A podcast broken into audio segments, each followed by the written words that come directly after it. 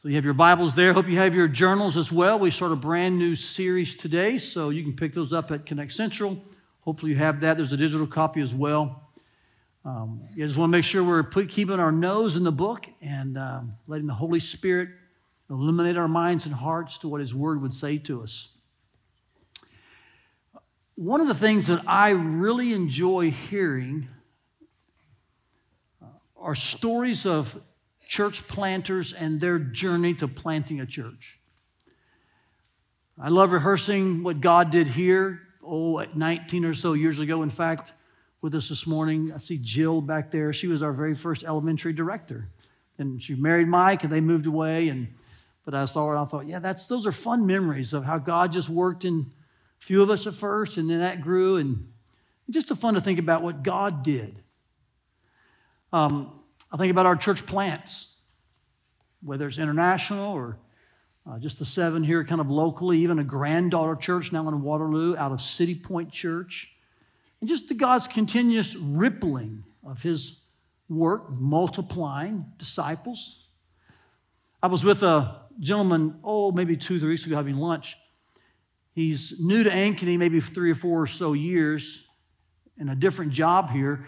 He used to be a church planter in Canada in a pretty remote area. Went there with just a handful of people and just began to see God save a lot of people and uh, just told me a tremendous story. I just kind of had a jaw dropping 60 minutes having lunch with him. I'm like, wow, isn't God good to um, use us as a means to see disciples made? They're formed, they collect, they gather, and they establish, you know, spiritual uh, leaders among them, deacons and elders, and then they begin to multiply themselves. Like, that's just a fun story to hear about over and over.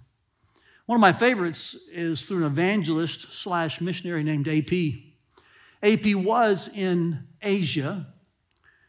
He experienced a number of closed doors there, a little frustrated. Concluded that God would have him go to Southeast Europe. Went to Southeast Europe, small town of about 10,000. And within this town, there's a river, and he was just conversing with some folks at the river and evangelizing. Um, a lady got saved. Some other folks came to Christ. The lady said to him in the course of this conversation, If you need a place to meet with these new believers, you can use my home. So AP said, Sure. So they began to gather in this lady's home. A church was formed. Um, eventually, elders and deacons the church functioned and grew. And what was really uh, neat to me was reading about how this church that AP planted with the help of God, of course, and by His grace and His Spirit's power, but this church became a key, in fact, the first and often only supporting church as AP then moved on to spread the gospel in other areas. Just a fascinating uh, relationship and partnership just always intrigued by those kinds of stories. Now, maybe you're wondering, well, where was this town in Southeast Europe and who in the world is AP? I'm really glad you asked. Uh, it was Philippi. In the first century, and AP is the Apostle Paul. The lady's name? Lydia. And the church is the church at Philippi. And they received a letter from Paul named Philippians. Now, I hope in this moment you're thinking, I thought that was a present tense story. The truth is, what you see happening today is what God was doing even in the first century gathering his children who form into communities, see God's leaders raise up, they obey God's command, follow his ordinances, and pursue his mission. That's called a church. And it was going on in the first century, and it's still going on today. Churches being planted people partnering together to see God's mission move forward, and churches like that then supporting other folks who go out and plant other churches. Does that make sense? And so, so this is just a beautiful thing we see that we are part of. We're in a long line of what God's been doing for centuries.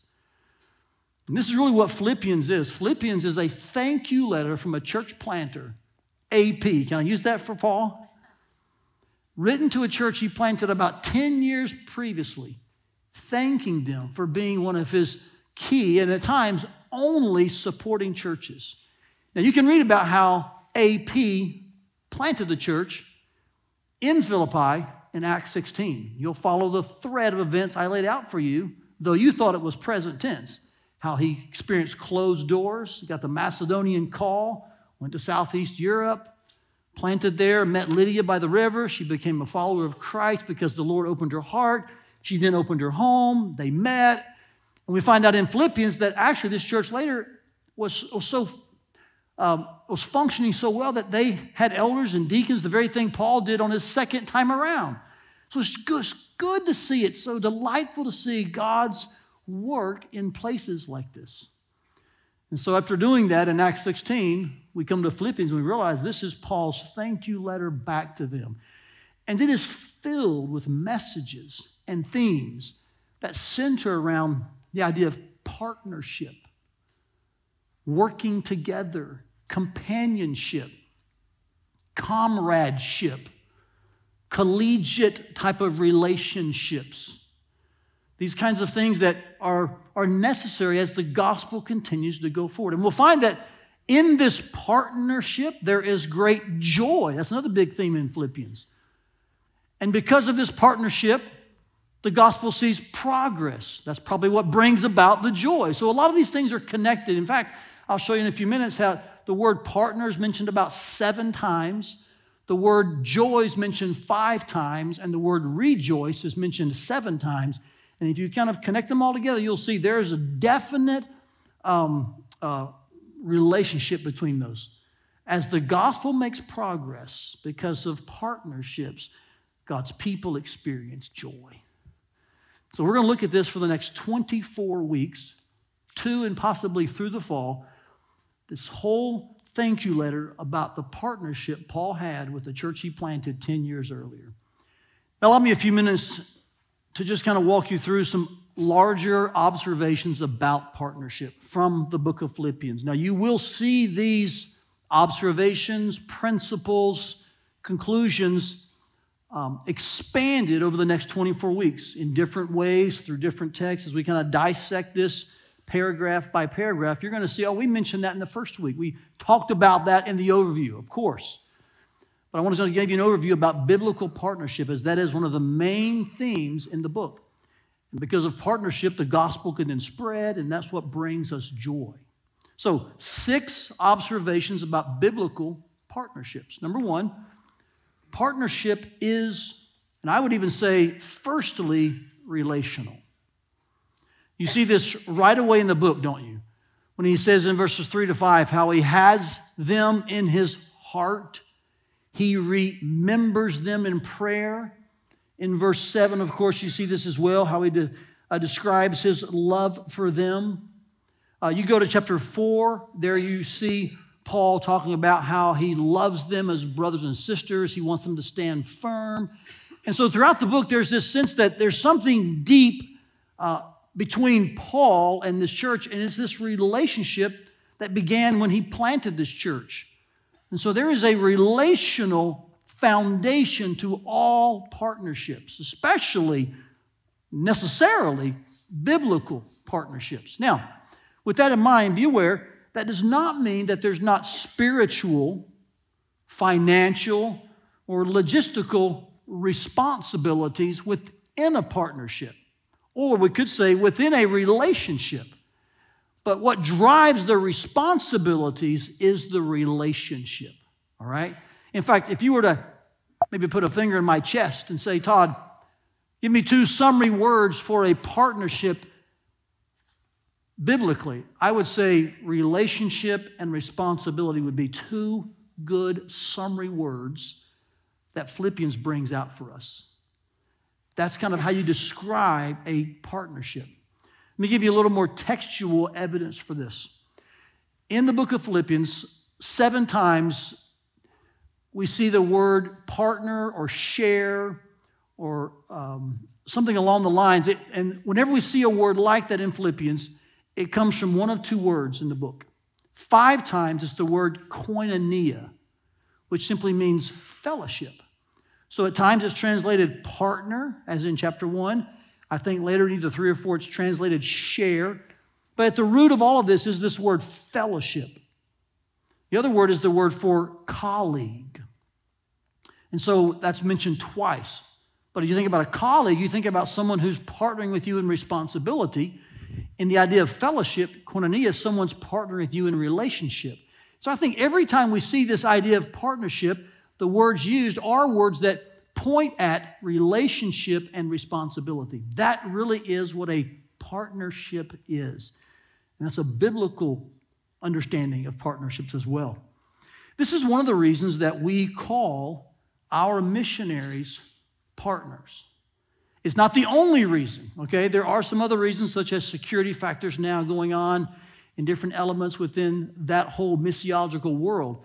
But I would say one of the reasons is because the idea of a partner really describes what happens relationally and responsibly between our church and those who are our partners or missionaries or uh, co workers or colleagues or who are in fellowship with us in the spread of the gospel. So just understand if you're new here or perhaps you're just joined, when you hear the word partners, more than likely we're speaking of one of our missionaries in a cross culture or foreign context. Now, we have 11 global partners uh, spread across the world. Out of those 11, six are actually from this church. They sat in the very chairs you're sitting in right now. Uh, we have four more in the pipeline who are sitting among you. We're just praying and seeing what the next green light is. And so that's kind of some of the information about global partners. We have many local partners. Our local partners would be in the double digits. They range from different camps, um, pregnancy centers, to prison ministries, um, downtown inner city ministries, lots of different things. We typically give annually to a select number of local partners um, based on uh, budget uh, surplus and then the Lord's leading and, and who we're working with. We'll select some local partners and give to them annually. Our global partners we give to monthly. It's one of the ways that we continue this relationship. We have chosen as a philosophical posture to have fewer partners and higher investment, both financially and relationally. Not that the other way is wrong. Some folks choose a lot of partners and less financial relationship. We chose the opposite, and it's proven beneficial for our local body here as there's a closeness to, uh, between our church and its partners. One of the ways we do this is not only through uh, our sending teams, which all of our partners, I think for the most part, have a sending team. That's the liaison between the larger body and the partner. It's impossible for one partner to communicate to 900 of you. And so, for one partner to communicate to a small group, and then they can disseminate the information to those who like to know or need to know. Sending teams have been a very integral part. It's a very uh, beautiful aspect. That's one way our relationships stay strong. But also, we have this environment called first person.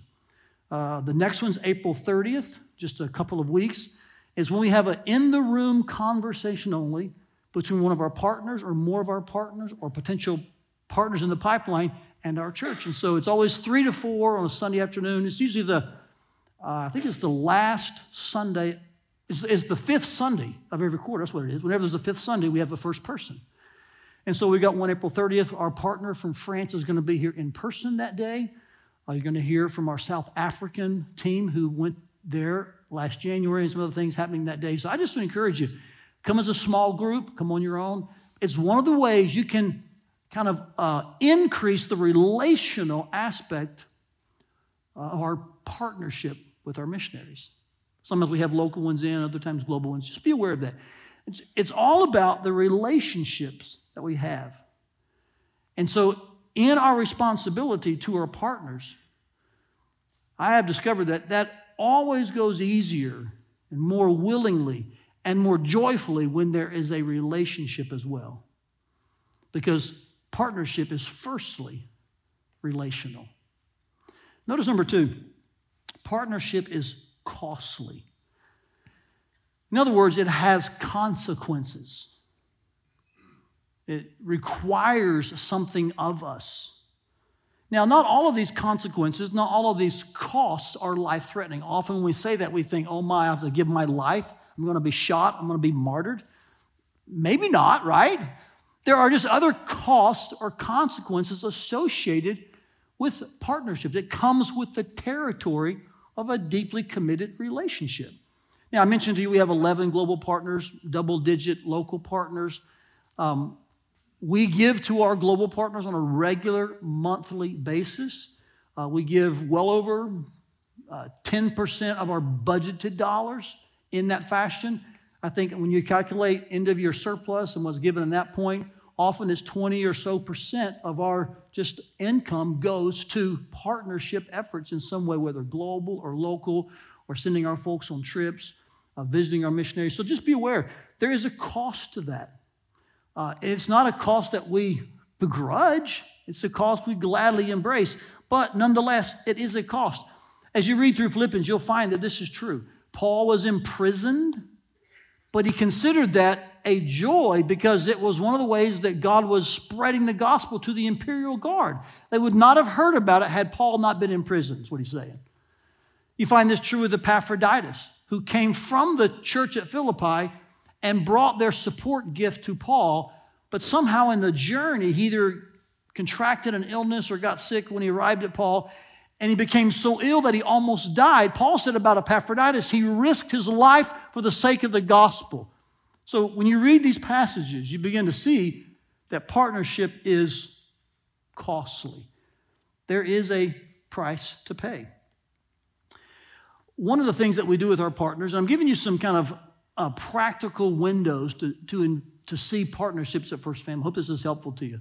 One of the things that we've agreed to do since early on was to visit our partners every three years. Now, there have been some exceptions, um, most notably and recently the pandemic, but usually we visit our partners about every three years for encouragement, support, relationship. And did you know that cost? Uh, we have uh, costs associated. You don't have to raise funds, we obviously contribute. And so there's a cost to that factor. Um, this past January, some ladies went to visit some potential partners in South Africa. They'll be reporting on April 30th. Um, next June, we've got a family visiting some of our partners in East Africa. It's such a very um, difficult region that we really can't send more than a few people. So often, to those contexts, we'll just send one family. It's not near as obvious or noticeable as maybe just a bunch of other adults plopping down in a country that's supposed to be very secure and uh, guarded. So there's a lot going on there, but we are sending someone in June in that way. Uh, end of this week, Dustin and Abigail are taking about 10 or so, uh, some from here and some from Walnut Creek, up to Engage Global in Minneapolis. Engage Global is a terrific two to three day experience in which you get a chance to see what it's like in a cross cultural missions environment, and yet you don't have, you don't have to go cross culture across the ocean and you'll they'll come back blown away. Trust me, it's a fantastic two to three days. But Dustin and Abigail are taking those folks up this weekend. Tomorrow, I and another FFC are leave for Turkey and Moldova and one other country that I won't mention here. And we're going to be going to see some team leaders and country leaders from one of the agencies that we support. So I'll be going about 10 days uh, in that part of the world, just checking on them, trying to continue to build relationships. Uh, this is just all part of the cost not only finances, but our time, our relationships, our focus, our attention. It's all part of partnerships. And I encourage you, embrace that. Um, it's, it's relational and it's costly. Number three, it's also selfless. Partnerships are selfless. Perhaps we should say this they require selflessness. And so we see this throughout Philippians. Uh, you see the example of Timothy and Epaphroditus. Paul said he has no one like Timothy who will care for their well being like he would. He talks about Epaphroditus, Epaphroditus risking his life. I love the way in chapter one, even, Paul says he would, and this is hard to even verbalize. Paul says, I would rather go be with Christ, but for your sakes, I'll stay put here. I mean, that's a selflessness, wouldn't you admit? And he says, I'll do this for your joy. And of course, these examples of selflessness, which really kind of paint a number of portraits throughout Philippians. You can spot three or four portraits of selflessness throughout the book, which shows us that's the avenue to joy, but they're all hinged to the, to the main one, which is Philippians 2 Jesus Christ. Humbled himself, did not exploit being God was willing to voluntarily uh, not use that as a way to get his own way. And he became a man. And he humbled himself and served, and he served all the way to the point of death on a cross. But God's exalted him. So, do you see the picture of selflessness there? And then the ones around it? This is really the, the fuel, the, the, the engine of partnership. As I was thinking about just the selfless examples here in Philippians, uh, I was reminded of a visit Julie and I made about a month and a half ago up to Guttenberg, Iowa. It's a small river town, um, northeast, maybe 2,400 people there. And as most of you know, we are exploring and looking at different rural options for either campuses or church plants, places where there's not a Casey's, excuse me, there's not a Walmart, but there's a Casey's. By the way, uh, Guttenberg's in Clayton County, and from what I've been told in the research, there's not a single stoplight in Clayton County. I think that's the definition of rural. Just put that in Webster's, right? So we're up there, and, and there's um, a lady named Rita, and she's been watching and benefiting and just conversing, and um, she gives faithfully. So uh, there's other folks who have kind of been interested now, and there's something happening and stirring there in Guttenberg. And so Julie and I just drove up there on a Sunday night and stayed and uh, saw her on Monday, and you'll hear her story more in the future. But Rita said this to me, speaking of selflessness. She says, Todd, whatever I can do to help reach more folks in this small town that has really no strong gospel witness, uh, like I'm in. Rita's a widow. She's retired. She's pretty spry, by the way. She's a go getter. And she said, Do you want to use my home? No problem. She goes, My living room will seat about 25. We can pack them in. And if we get more than 25, we'll find a new place. But whatever you need, like um, my stuff, our home, like just help yourself. It's very humbling to hear that. To know someone's wanting to see the gospel spread, wanting to have a partnership in a way so more folks come to faith in Christ and the gospel goes forth. Isn't that great to hear? Her name is Rita Klink. I hope you meet her someday soon. We're not sure what we're going to do exactly yet. We're in talks. Elders are praying. I want you to pray with us. But at some point, we'll let you know. And if the Lord does lead that way, the Holy Spirit opens the door and we open a rural campus up there in Guttenberg. Man, I can't wait to have you meet Rita. She's one of the most selfless persons you'll ever meet. Partnership is selfless. Number four, partnerships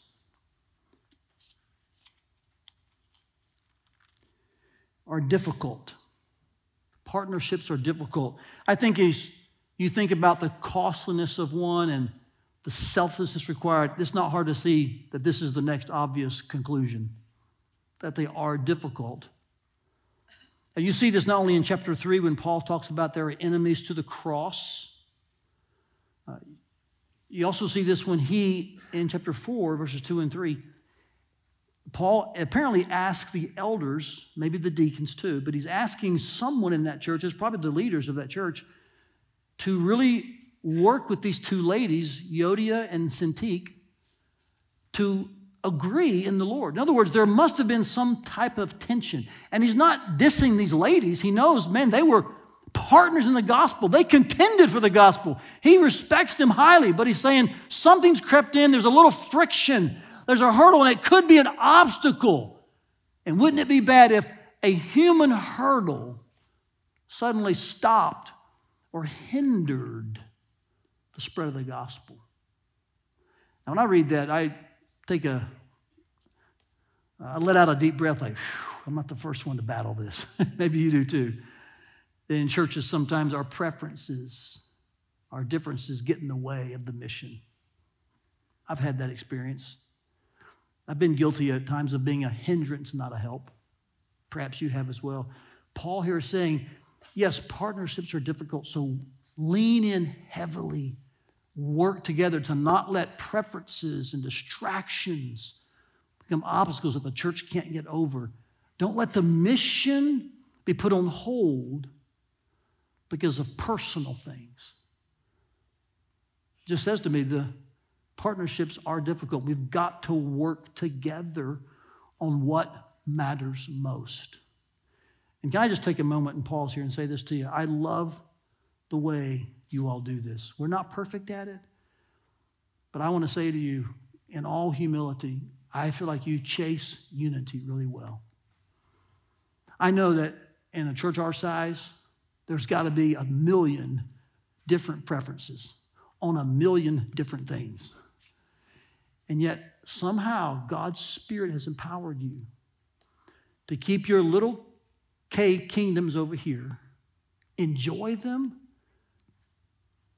participate in them, value them. But when you get together with God's people, and the big K kingdom is that we make disciples who make disciples. You have a unique way. I think it's the Holy Spirit empowering you to keep those in the right perspective so that God's mission is the priority. And I just want to thank you for pursuing unity, for being mature enough to know the difference between preferences and priorities, between what I might like, might like and what God actually commands. I just want to say thank you. It's a joy to be one of your pastors. It's fun to walk through things together and to hear different sides and to come out together for what is best for the mission of God. So thank you. I appreciate that. Why is that the case? Because we know partnerships, they're difficult. But God's Spirit is powerful. Amen?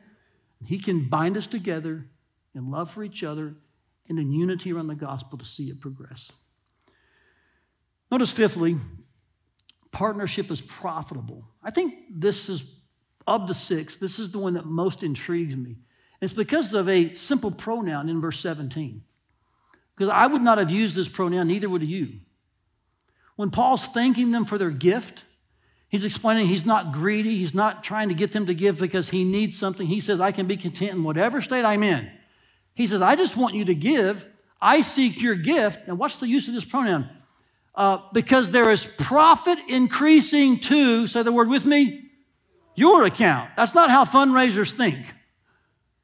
Fundraisers think like this Man, I, I really desire your gift. I want you to keep, uh, you know, giving because I desire profit to our account or even to my account. I, they're thinking about what it's going to do to them, uh, to their situation in the immediate. Paul said, Listen, I want you to keep giving. I thank you for your support. But here's why I'm encouraging you to keep giving because there's a profit to your account. Now, how does that work? How does someone who gives something away find a profit in their account? It seems like there should be a debit. Wouldn't you agree? Isn't math that way? If I give it away, I don't get a profit. I have less and you have more. But Paul's saying, keep giving because I want to see a profit in your account. Here's what Paul's saying that when we give, to our partners. They see the immediate earthly benefit, but the giver sees the eternal dividend. It's very akin to Matthew chapter 6 when Jesus said, Store up for yourselves treasures in heaven. And with the greatest of clarity, hear this, First Family Church. When you give of your resources, you are in the, in the moment helping our partners. When you give to and through your church, you are making a difference horizontally in the moment, scripturally, in a needed way with our partners. And in eternity, you'll see dividends from that spiritual investment. And you're accomplishing more for your life later when you do that than even when you give to your own IRA or 401k or 403b and you see immediate dividends in your own retirement accounts or your own investments. Nothing wrong with that. Proverbs talks about saving and being wise. I support that. But you realize that's just earthly. When you give to partners, when you're generous, and you support, you're helping them, but the actual dividend is tallied for you in heaven for later. Hallelujah. I like God's math, don't you? And then it causes my heart to want to be more generous. One of the talks that Julie and I have every year is how can we give more? And I'm not trying to put a knee in your back, I'm not trying to put a finger in your chest. I just want you to know this verse matters. I believe what God says, don't you? I mean, I want to help in the immediate and not in a selfish way, but to realize that as we do, man, we're seeing dividends eternally. This is great motivation to continue to be generous with your resources and finances in partnerships that are biblical for the spread of the gospel. Lastly, notice this partnership is triciprocal. And my guess is most of you have not heard that word before. I think I made it up a few years ago. I've used it before. It may actually be a word now, I don't know. But it's a heightened version of reciprocal. And I want to end with this because I think this is really how the book ends. You notice how Philippians 4, the last two or three verses, he talks about how they're to greet all the saints. There are some saints even within the Roman government, alluded to by the name Caesar. He says to pass on my greetings, to love each other. But in the midst of all this talk about them and him, he's always mentioning Christ. And I'm more and more convinced that biblical partnerships are not between two people, they're between three. It's us, them, and Jesus. It's triciprocal, not just reciprocal. You with me? And often we think about love in these terms. We reciprocate love. You love me, and then I love you. Nothing wrong with that, but it is merely horizontal. It is, follow me here, don't, don't go to neutral. It is merely natural. That's pretty human. Reciprocal love is that. Triciprocal love is what 1 Thessalonians 4 describes when Paul said, I want you to keep loving each other. And by the way, you are taught by God to love one another. That's a reciprocal relationship that we love not merely because it's human or natural, but we are actually taught by God to love one another. That's, that's three people in the equation. That's when a partnership works. Now, what did Paul mean when he said you're taught by God to love one another? It's a good question. Could have been that he's referring to Christ's commands to love each other as well as Christ's example. And so he's saying, when you look at Christ, you'll see love. Live that way. Uh, legitimate. It may mean he's referring to what he told the Romans when he said that the Holy Spirit sheds abroad in your heart the love of God. Meaning you only can love biblically because you have the Holy Spirit in you. I'd say he means both of those. Look at Christ's example and command and know that as a Christian you have the Holy Spirit. And now, don't just love naturally or horizontally only or humanly. Man, love supernaturally. Love biblically. Love triciprocally.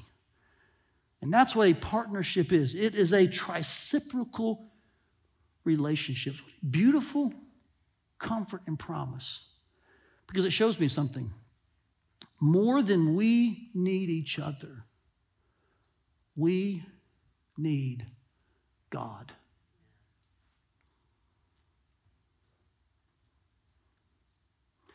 Now, I could move to the level of a marriage and illustrate this perfectly because more than your wife needs a good husband, your wife needs a godly husband.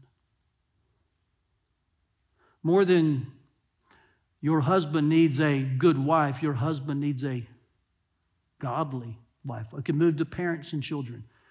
More than your child needs a good parent, your child needs a yeah. More than your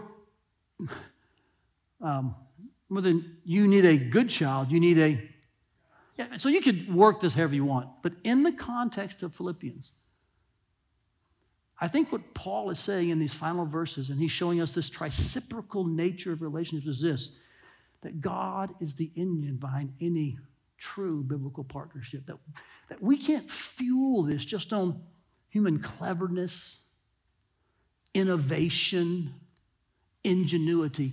It takes God. Hallelujah for that reality. I don't have the endurance, the capacity, the wisdom, the brains, the intelligence, the talent to engineer partnerships so that the gospel spreads to the ends of the earth. I don't have that. My guess is you don't either. But the Holy Spirit will empower that in God's people. That's why we need more than them and they need more than us. We together need God. Now, I'm going to close in a minute, but I want to bring to you just one more implication from this observation that's pretty heavy. So I want you to fasten your seatbelts for a moment. Let me just kind of kick this into turbo.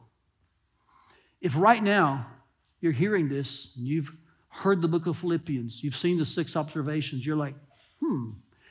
And you're like, I have no interest in that. In fact, Todd, that talk of generosity and sacrifice, that talk of investment, of selflessness, like that almost repels me. It almost smells repugnant.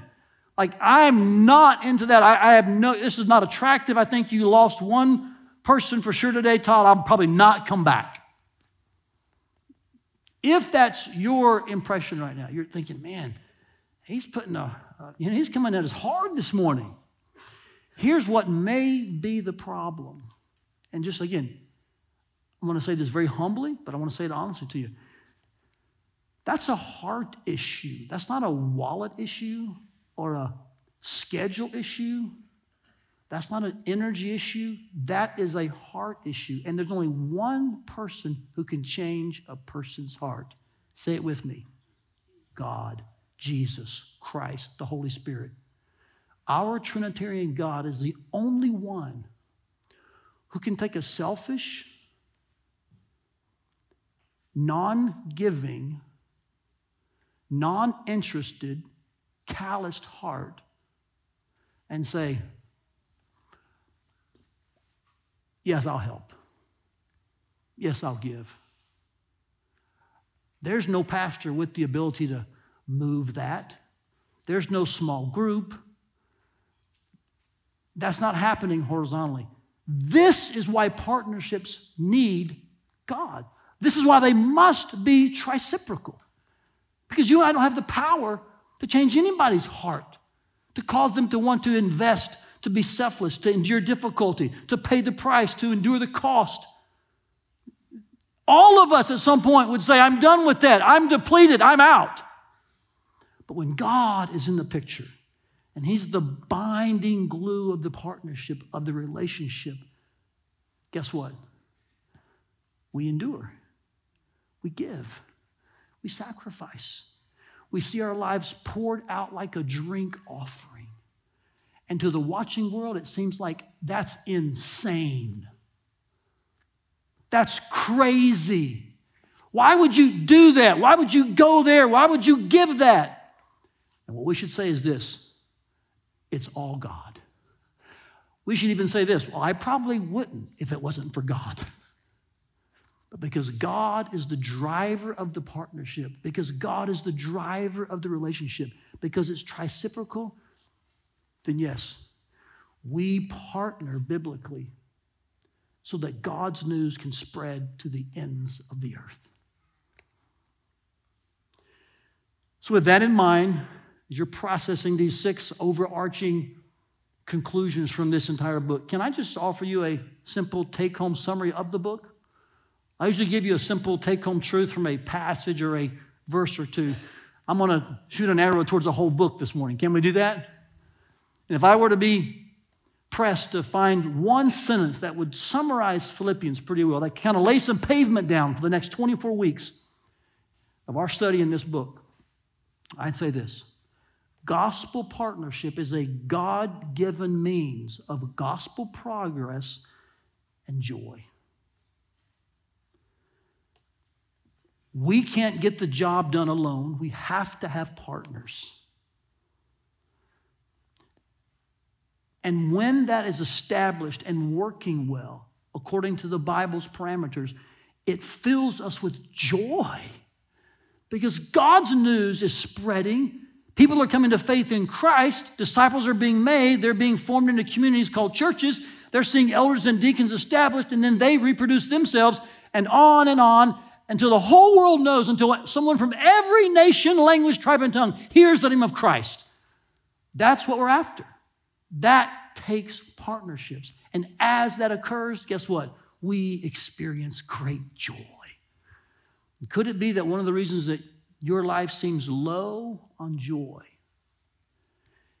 is because it's weak in partnerships? Could it be that your life is way too myopic? You haven't seen outside of your own world for years. You can't imagine giving someone even $25 to help with their missionary effort, but you'll buy a $600 TV in a heartbeat. I